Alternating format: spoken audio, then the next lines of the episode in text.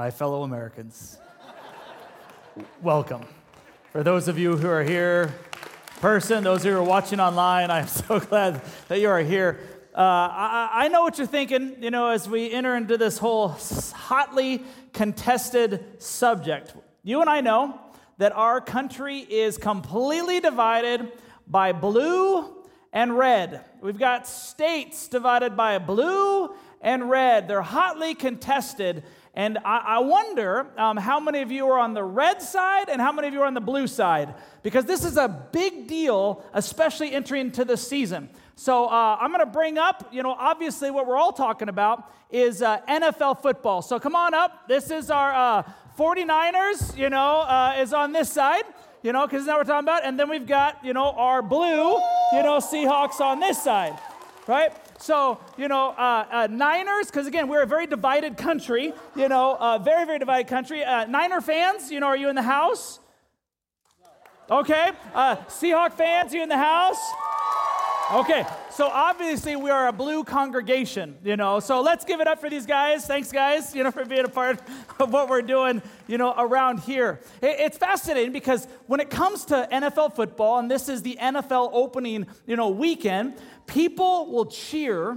People will be so enthusiastic, they'll talk trash, they'll spend money, you know, on their favorite sports team and they're at odds with one another. If you're a 49er fan, you're not happy with the Seahawks fan. But what's interesting is in most cases, as soon as the game is over, people get along. As soon as the game is over, I mean, it would be silly for those who hold on to it so much that says, I can't be friends, I cannot connect with anybody who happens to be a 49er fan.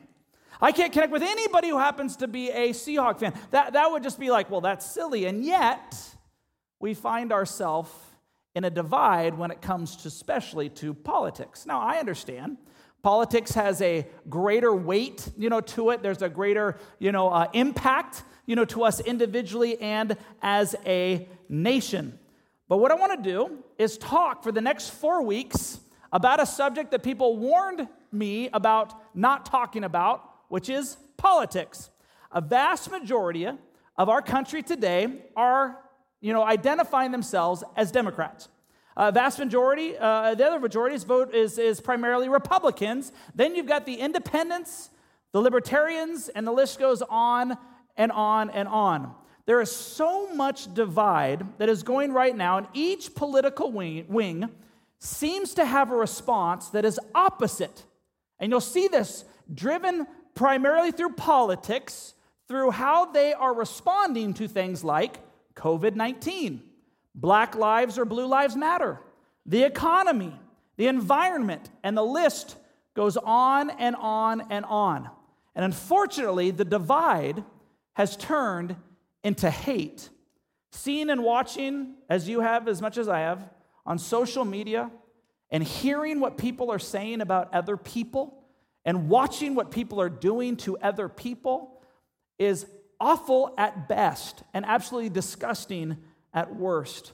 So today we start this series of the separation of church and hate. Now, when I say that, there are two groups of people that are here on site or that are watching online. There are those of you who are super nervous that we're actually going to be talking about politics in church. That's some of you. The others of you are so fired up that we're going to talk about this finally in church. Some of you are so excited that you can't wait for me to tell those Democrats what they need to do when it comes to following God and His Word. And there are some of you that can't wait until for me to tell Republicans where they have missed out according to God and His Word. The question becomes how are we supposed to respond as followers of Jesus? We spent the last four weeks talking about focusing on the mission, but over and over and over, I got emails or questions like, yeah, yeah, Dan, I need to focus on the mission, but how do I respond to when I object or am so against whatever is happening in our culture? And that's what we want to address. Now, we aren't the first ones to address this. Jesus himself had to address this. In fact, if you've seen a more recent version of the life and testimony of Jesus in the film series called The Chosen, you will see this exemplified. For Matthew is a tax collector, but uh, politically he is associated with Rome. Then you have the zealots. There is a mention of Simon the zealot, and Judas is a zealot as well, also a follower of Jesus Christ. But they didn't want anything to do with Rome. I mean, nothing that would show any type of friendliness or attitude or behavior towards, towards Rome. And Jesus calls both Matthew and Simon and Judas to follow him. What would it have been like to have been around a campfire with Jesus? You know, when he wasn't talking about God. I mean, can you imagine some of the conversations that would have actually taken place, you know, in that time, in that time period? I mean, you think about it, Judas was so disgusted by what Jesus was not doing politically, where how he was not stepping up in the way that a zealot thought that the Messiah should, that he actually sold Jesus out for 30 pieces of silver. So here's my question for our series. Are you willing to put your faith filter ahead of your political filter? Are you willing to put your faith filter ahead of your political filter? If you're watching online, put it in the chat. Yes, I am willing, or no, I am not. Uh, the famous Billy Graham is a great example of someone who was a pastor and a leader first, for he ministered to both Republican as well as Democratic presidents over the years. He is famous for saying these words I'm not for the left wing or the right wing, I'm for the whole bird. That was his statement. See, first and foremost, what Billy Graham understands that we've got to embrace and understand is that you and I are citizens of heaven and members of God first, members of his kingdom first, above any political party. But is that really true? See, Matthew 6:33 tells us this powerful verse where Jesus says, "I want you to seek the kingdom of God above all else and live righteously, and he will give you everything you need." Seek the kingdom of God above your job, above your church, above your political party. Seek the kingdom of God first and foremost. And then, secondly, says in Philippians chapter 3, verse 20, but we are citizens of heaven where the Lord Jesus Christ lives, and we are eagerly waiting for him to return as our Savior. So we're not a citizen of the United States of America first. We are a citizen of America, but we are citizens of heaven first. We're part of Christ's kingdom first as well. So I need you to understand as long as we exist as a church, we're never going to raise the Democrat or Republican flag. You know, we have people every single election who send our staff or us the, desire for us to put into your hands guides and illustrations and how you should vote and all those kinds of things. And we always politely say as best that we can, because they're not wrong in a lot of things they're presenting. We're sorry, we're emphasizing the kingdom of God first. That's what we want to be about. We're going to be focused on the mission because we know as soon as you associate with a political party, you have now put that ahead of the mission of God. That's not what we want to be about. Now, should we be involved in the political process? Yes. Should we know what people stand for when we vote? Should we vote? Yes. But our primary allegiance should never be an R or a D, it should be to a J, and his name is Jesus. Right? That's what we're supposed to be about. So here's my question once again Are we willing to put our faith filter ahead of our political filter? Now, let me tell you how complicated this becomes. It may be very easy. If you're a follower of Jesus Christ, I ask that question, and you're like, absolutely. But let me tell you, you know, what you need to understand about each other who are represented in this room or represented online. Republicans are absolutely convinced, that Jesus would be a Republican if he was here today because of their values that represent God's values. Conversely, Democrats would say that absolutely Jesus would be a Democrat because of his care and concern for people, especially the marginalized and oppressed, just like Jesus was. In fact, I have heard sermons from godly men from different parts of this country over the last few years making that very case from a biblical, Christ centered perspective. See, what you need to understand is that most Americans eh, create a version of faith that supports their politics. That's what happens.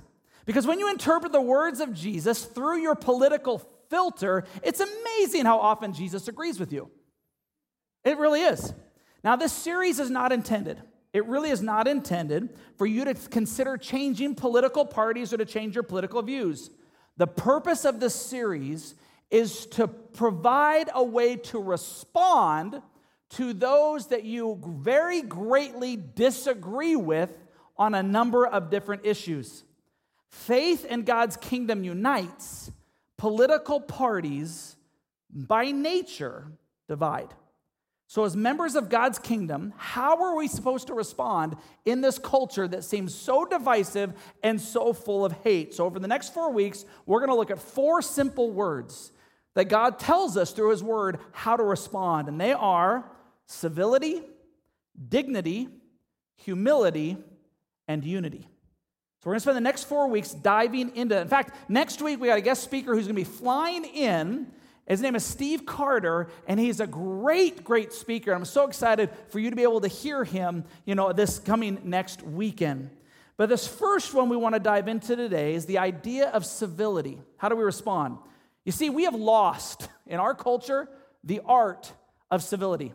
Now, civility is to disagree with someone else respectfully. In the past, we used to have respectful disagreements with other people. But now, with so much anger and hatred, you notice that instead of criticizing someone's content, it goes right at attacking their character. Doesn't take but a second. Instead of saying, I disagree with you based on these points, it becomes, you're an idiot because you don't agree with me. See, when we criticize content, we are arguing ideas. When we immediately move to attack character, we are now judging people, which is not a reflection of God's people. And most of the time, it's not civil.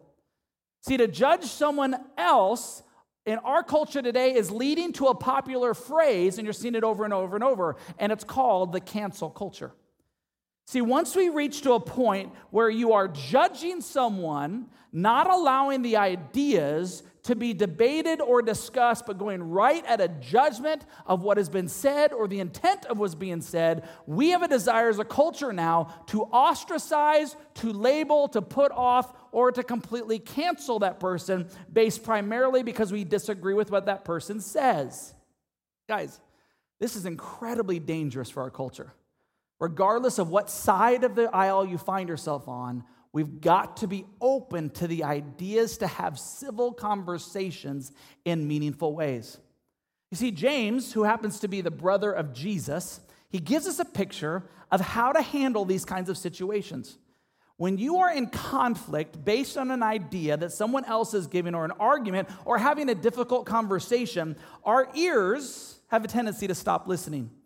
Our minds start shutting down, and our hearts get hard.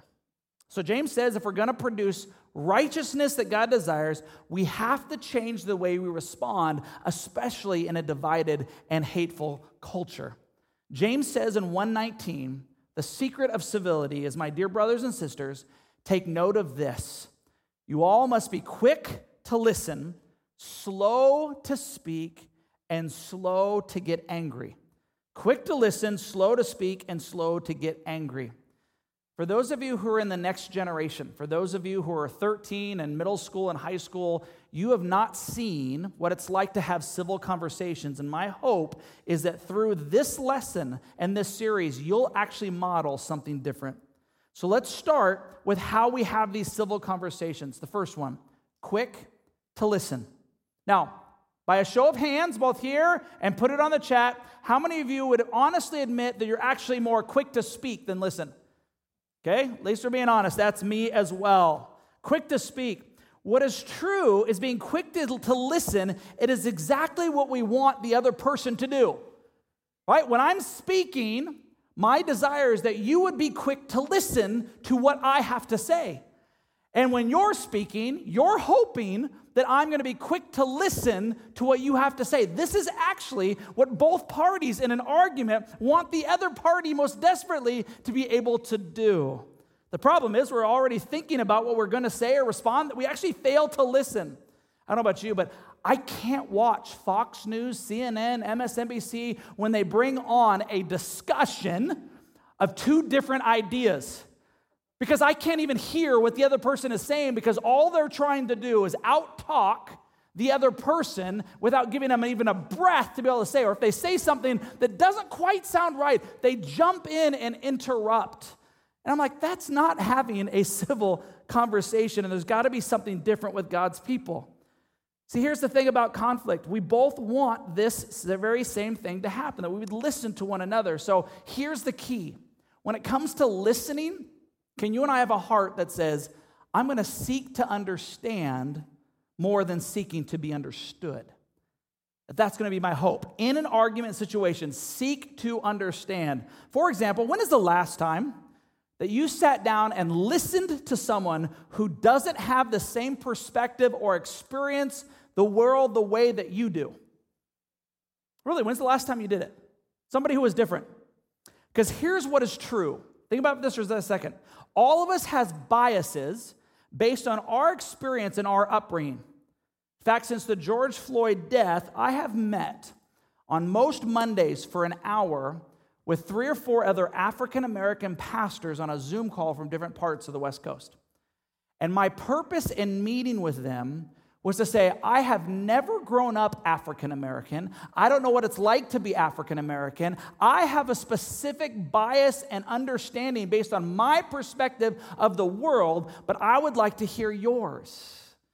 The same time, I know we had Steve do it with somebody in our church, and I've met with another person in our church, just trying to understand what has it been like to be in your shoes instead of me just making statements about what I believe should or should not happen. I can tell you this it has been heartbreaking and incredibly enlightening to just be quick to listen.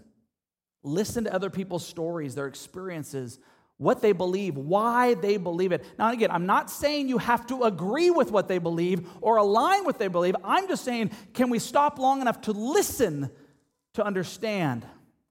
See, when you hear yourself saying, I don't know why they would do that, or if you hear yourself saying, I don't know why they would think that, or I don't know why they would believe that, or why they would say that, do you realize that you and I are making a confession by saying that? That there's something that you and I don't understand that maybe it's time to listen to what they might have to say so that you can understand why they would say or do that. Seek to understand more than being understood.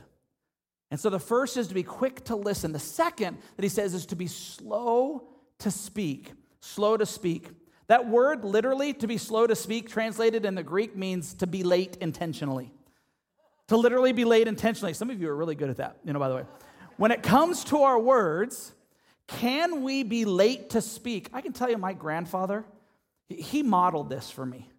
He was always the, the kind of the reserved person who was just listening, listening, listening. And then when he spoke, even though it wasn't very loud, the room stopped and listened to what he had to say. Because he had earned the right to heard, because he was quick to listen and then he was slow to speak. Me, I think it might have skipped a generation. My tendency is that when I get stressed out, when I get emotional about a specific subject, I want to go into convince mode. I want to go into, no, my job is to make you understand. More often than not, I may win the argument, but I damage a relationship. And is that what God has called us to be and do? Slow to speak because the minute, honestly, that you and I start speaking, we stop listening, which means we stop learning. Jesus did this all the time. His first response when faced with a confrontation or a conflict or a disagreement, more often than not, if you read the New Testament, is he would always respond with a question. He'd ask a question. So here's a secret when it comes to being slow to speak. When it is time to speak, start with a clarifying question. Start with a question. In fact, in marriage counseling, you know, they'll often teach you to repeat what the other person has to say. Because the number one issue in marriage is not money, it's communication. And the reason it's communication is because both parties at some point have decided not to listen to what the person is saying. And the most simple thing you can do, and that I have learned by hard lessons, I've gotten in trouble more often than not, is by saying, Here's what I hear you saying, is that correct? And more often than not, she's like, Nope. I'm like, well, let's try it again because obviously I am not listening well. And before I speak, I want to make sure I understand. In fact, you know, I was counseling someone one time who said, I heard you say that these jeans make me look fat. To which he looked at her and says, No, I said you ought to buy a new pair of jeans. It had nothing to do, you know, with your weight. You interpreted, you read into something that was never meant to be there as well, and they were having a fight in the middle of my office, which was always fun. Have you ever been on the receiving end when someone doesn't ask a question but just jumps right into speaking? I can, I can tell you honestly that over the last two years, this has happened more and more and more when it comes to church here. I'll get more emails now saying, Dan, I disagree that you said this. Dan, I don't like that you did this. Dan, I don't think that this is right. And very rarely, when somebody's in a disagreement mode, do they come and say, Hey, help me understand because I heard you say this. Is that correct? That is a person who's seeking to truly understand. Because more often than not, it's like, no, no, no, no, that's, that may have been what I said, but that's not what I meant. Or, no, that's not actually what I said. This is actually what I said. Let's actually walk through that. But no, we're so quick to hear and to judge, right? And to condemn and to put people in boxes, we don't give them afforded that opportunity we'd want ourselves. See, the problem with social media, and boy, there's a lot of problems with social media, but one of the problems is with, if you didn't know this, is with algorithms right? With algorithms. When you click on a news article on Facebook or other social media places, what happens is your feed lets you know that those are more stories in which you want to be involved with. So then it begins to feed you the very same kind of stories that you click so that over time it already it begins to reinforce what you already believe. And all of a sudden you have a feed that is only one way or another politically or otherwise based on the clicks that you've had. This is why it's important to be slow to speak. 1 Peter 3:15 says, "If someone asks you about the hope as a believer, always be ready to explain it, but do this, notice, in a gentle and respectful way. Impossible on social media when it comes to an argument." I mean, think about it for just a second. Has, have you ever seen anybody convince anybody else on social media to change a position or thought or an idea? No, it never happens that way. So keep your conscience clear. Then, if people say things against you, they will be ashamed when they see what a good life you live because you belong to Christ. So now, after, after asking questions, you now have a time to respond, right? You've listened, you've asked questions, and now you need to respond. We're not asking followers of Jesus to just sit on the sideline and not do that. And so here's four things that I want to ask you to process as you respond slowly to whatever it is you're about ready to respond. Ready? Here are the four questions you need to answer. Number one is what I'm saying or going to say true? Is it true? Now, all of you are going to say, well, yes, of course it's true. Now, we all use hyperbole to make a point. All right? The Seahawks are the greatest team that ever lived. Right? All Democrats are. All police officers are. All protests turn to riots. Republicans don't care about. Ask yourself is what you're saying true? Or is it an exaggerated version of what you're actually trying to say? Number two, is what I'm going to say helpful? Is it helpful? Just because something is true doesn't mean it's helpful. Gossip might be true, but it doesn't mean it's helpful. What is the purpose? Is the purpose to win the argument? You know, or is it actually because we care about the other person? The Apostle Paul says, whatever comes out of our mouths should be helpful for building others up. Are we being helpful? Number three, is what I'm about to say personal? Is what I'm going to say personal? In other words, can we discuss ideas without attacking people and their character? You know, that's when, when you're getting to that point of elevation, that's when you meet over coffee. That's when you get together. You know, and I can tell you for me, when someone makes it personal, I don't respond anymore. I just said, hey, let's get together. Let's sit down. And if you're willing to have a conversation, because so much is misread or misrepresented when it comes to all of the different ways that we communicate. Number four is what I'm going to say loving. Is what I'm going to say loving. Is you're going to say, now again, it doesn't mean you don't say hard things. Because again, God disciplines those he loves. If I care about people, I'm going to actually say hard things to them. But what is my motivation? Is it for that person? See, to be or to have civil conversations on your part means to be quick to listen, slow to speak, and lastly, slow to anger. What's interesting is that is actually a result of the first two. The longer we listen, the more we will learn and the less angry that we will become. That's just what happens. Now, we all express anger differently, don't we? Some like to blow up, and some like to clam up. All right, for those of you who blow up, you feel so much better afterwards. Nobody else does, but you feel good. Those of you like to clam up, you sulk around until someone asks what's wrong so you can say nothing in order for you to gain control of whatever conversation or situation is. All right? Now, let's be honest. How many of you guys are a little bit more of a blow up when it comes to really bad things? How many guys are more of a clam up? You know, kind of folks? How many guys are both? Yeah, I guess this is a different situation. Understand this it's okay to be angry. Even Jesus was angry. In fact, we're going to do a three week series leading up to Easter, and here's what it's called What Made Jesus Mad? What made Jesus mad? We're going to do a three week series because there are things that made Jesus mad. But in Ephesians chapter 4, it says, In your anger, it's not bad to have anger, do not sin. Do not let the sun go down while you're still angry, and do not give the devil a foothold. Now, James is going to give us the reason why. In verse 20, he says, Human anger does not produce the righteousness that God desires. See, when it's my flesh and what I desire to be right, and I'm angry, and you're going to listen to me, it only produces what I want instead of maybe what God desires. Doesn't mean you give up your political convictions, but there's a big difference between passion and anger, right? So as we close, let me just be very honest with you. Your political candidate is going to win or they're going to lose.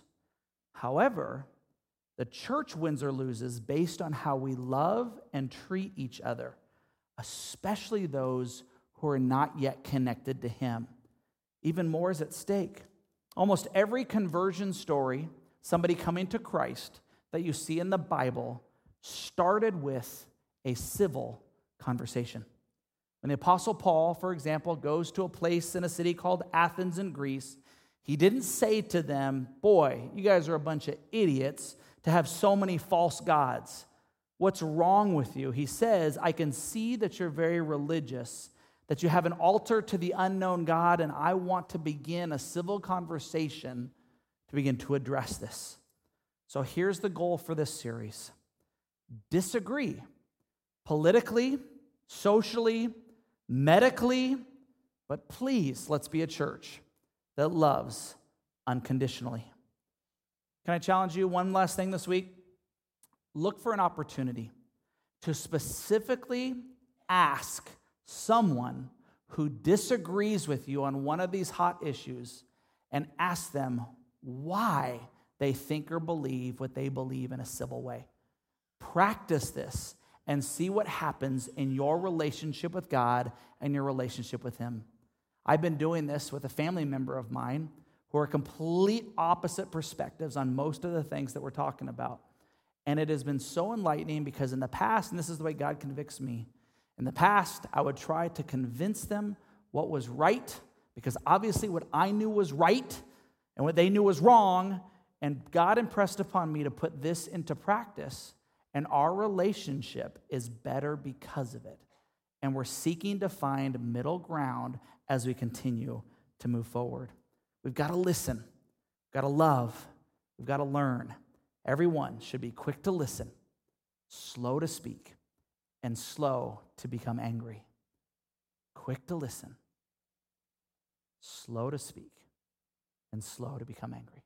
Let's pray. Father, thank you so much for today. Thank you for the opportunity that we have to just to dive into this difficult and challenging subject.